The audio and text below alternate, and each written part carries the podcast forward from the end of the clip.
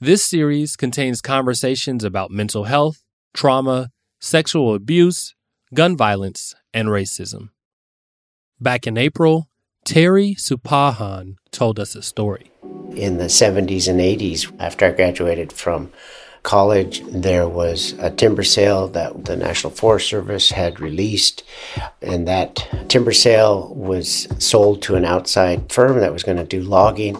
Terry is a Karuk tribal member and executive director of True North Organizing Network in Northwestern California. And unfortunately, that logging was going to occur on sacred lands to the Karuk people, and it scared me. It scared me that logging could have destroyed important spiritual places. We've been in the same place for tens of thousands of years. So we organized to negotiate with the private timber company and the Forest Service to stop that sale. And we were able to save the land and stop that particular sale from happening.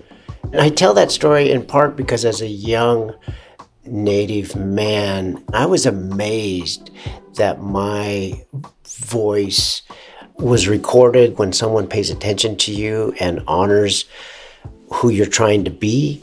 It makes a difference to you. Over the last four episodes of this series, we've heard a lot about mental health in California. We've heard how racism and funding and politics impact mental health care and how that affects people's lives.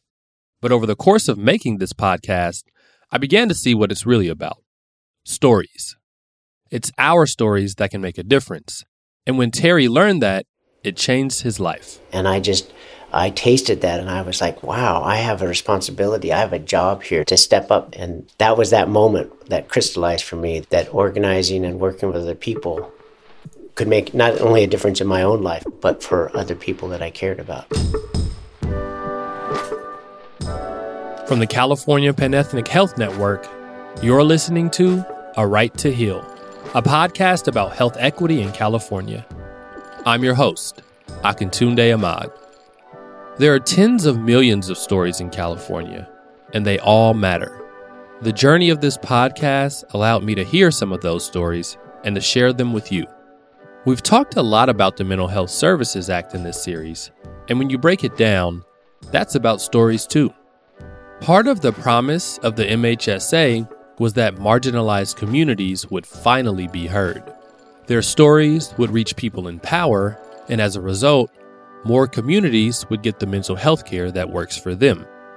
We'll hear more about how that's working later in the episode. In the meantime, today's episode is about people telling their stories. Here's Terry again.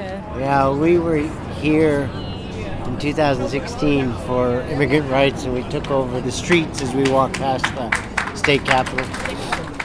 Now it's April 2023, and he's back outside the Capitol with hundreds of activists to support a Senate bill aimed at addressing California's housing crisis. If you're, you're going to get anything in the big house, you got to have some big people with some big energy doing it. So. Terry came down from Humboldt County with 22 people. Some of them just met with a senator, now, they're sitting outside in a circle getting ready to report to the crowd what happened. Terry is coaching them. So, so Lupe's doing our report out. That's Lupe Gutierrez, a volunteer with True North. She's practicing. So I just want to let you know that uh, five of us went to go see Senator McGuire. Six. Or six of us. We, yeah. They told us to only bring five. We broke, we, we broke the rule. We broke the rule. Right. Six of us. to see Senator McGuire. And he really does support 567. I'm going to start this because I have to practice this. Yes, okay? you do. This is your role play moment. Yes. So if you get in trouble, two of us will go stand by you. We're not going to talk for you, but we'll stand by you. It's your testimony.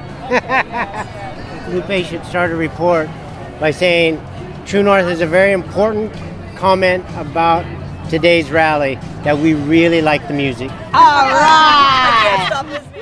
Terry was born in Mount Shasta, California, and raised by a single mother. And they moved around a lot. Terry went to five high schools in four years.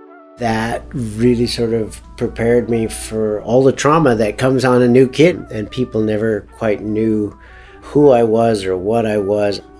I'm good at this job in part because I can understand what it's like to be othered. I can understand and have felt when you don't have your people. It created a fight in me and an empathy in me that unless you have that experience, you don't you don't have it. As an organizer, he works on several overlapping issues like mental health, education, family support, housing, and more. But his rural location presents challenges even when there's programs and employers that want to hire uh, mental health professionals, it's hard to recruit professionals to a rural setting. Because we have mountains and remote distances and redwoods and big trees, we don't always have the most consistent cell service or internet available. We do a lot of texting.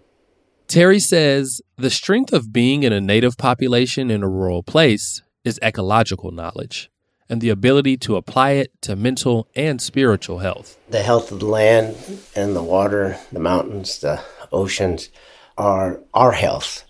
If the natural world in our region is not well, then we can't be fully well.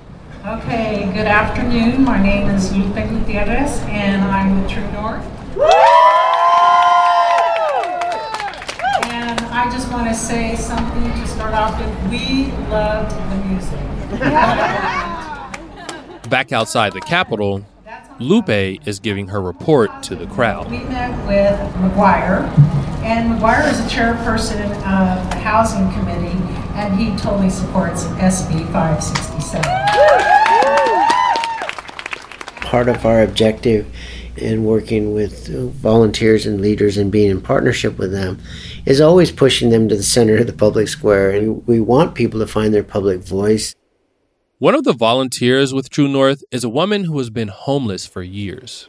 She basically cried when we were prepping and said, I want to tell the senator this. And then she couldn't. She got brave for an instant and she eventually did say boldly to the senator, I'm homeless and I would like to invite you to come see where we live now. But at the human level, when we were done, he reached out and shook that lady's hand first.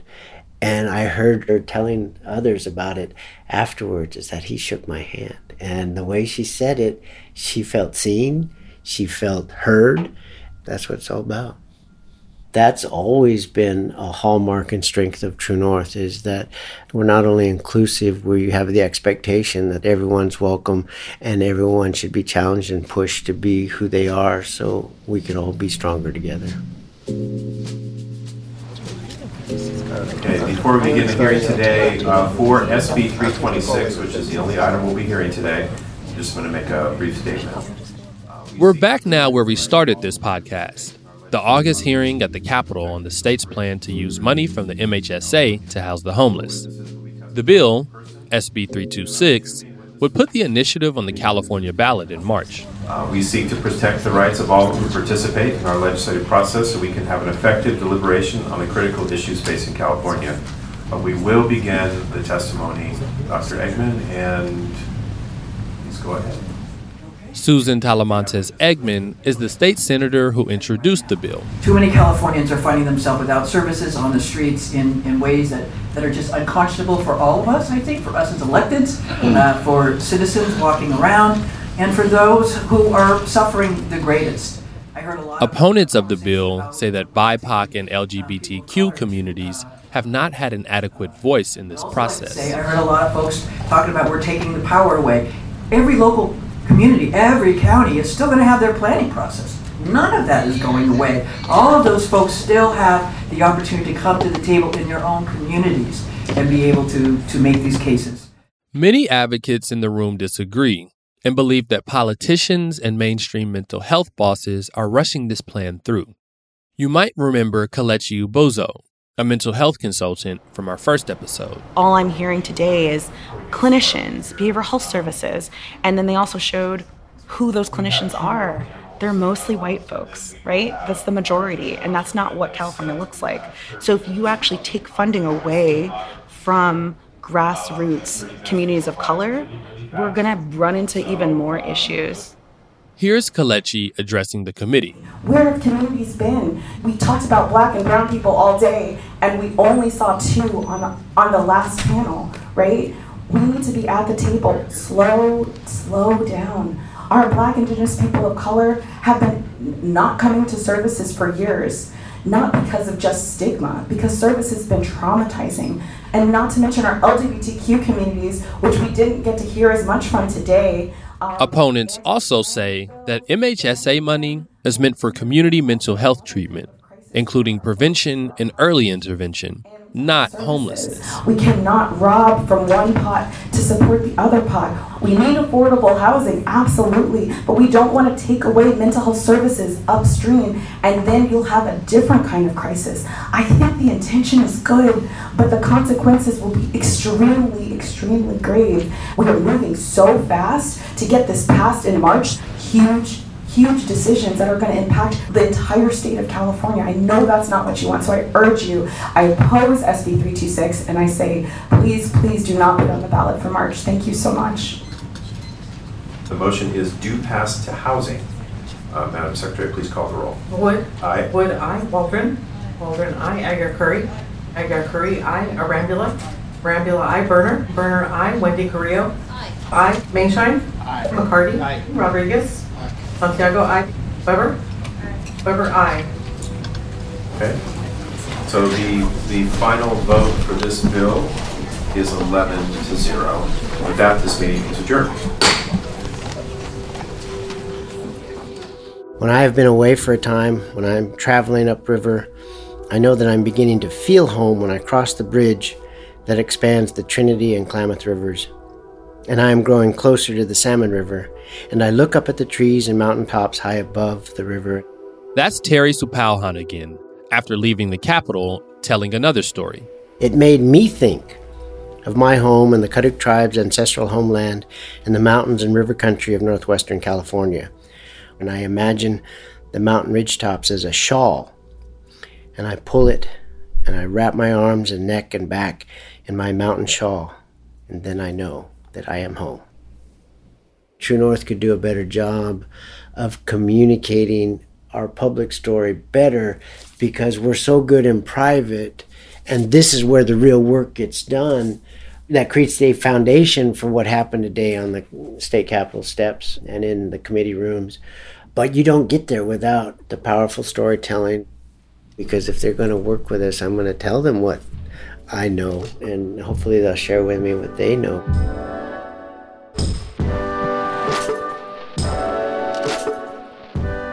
I'm Akintunde Ahmad. This has been A Right to Heal. We appreciate you listening. A Right to Heal is a production of Studio to Be Seattle for the California Panethnic Health Network. The series is produced by Akintunde Ahmad, Trey Bundy, and Chloe Behrens. Trey Bundy is our editor. Mixing and sound design by Alec Cowan. Original music by Elena Pinderhughes. Carolina Valle and Mihei Jung Lozano are executive producers for the California Panethnic Health Network. Joaquin Alvarado is executive producer for Studio to Be Seattle. See you next time.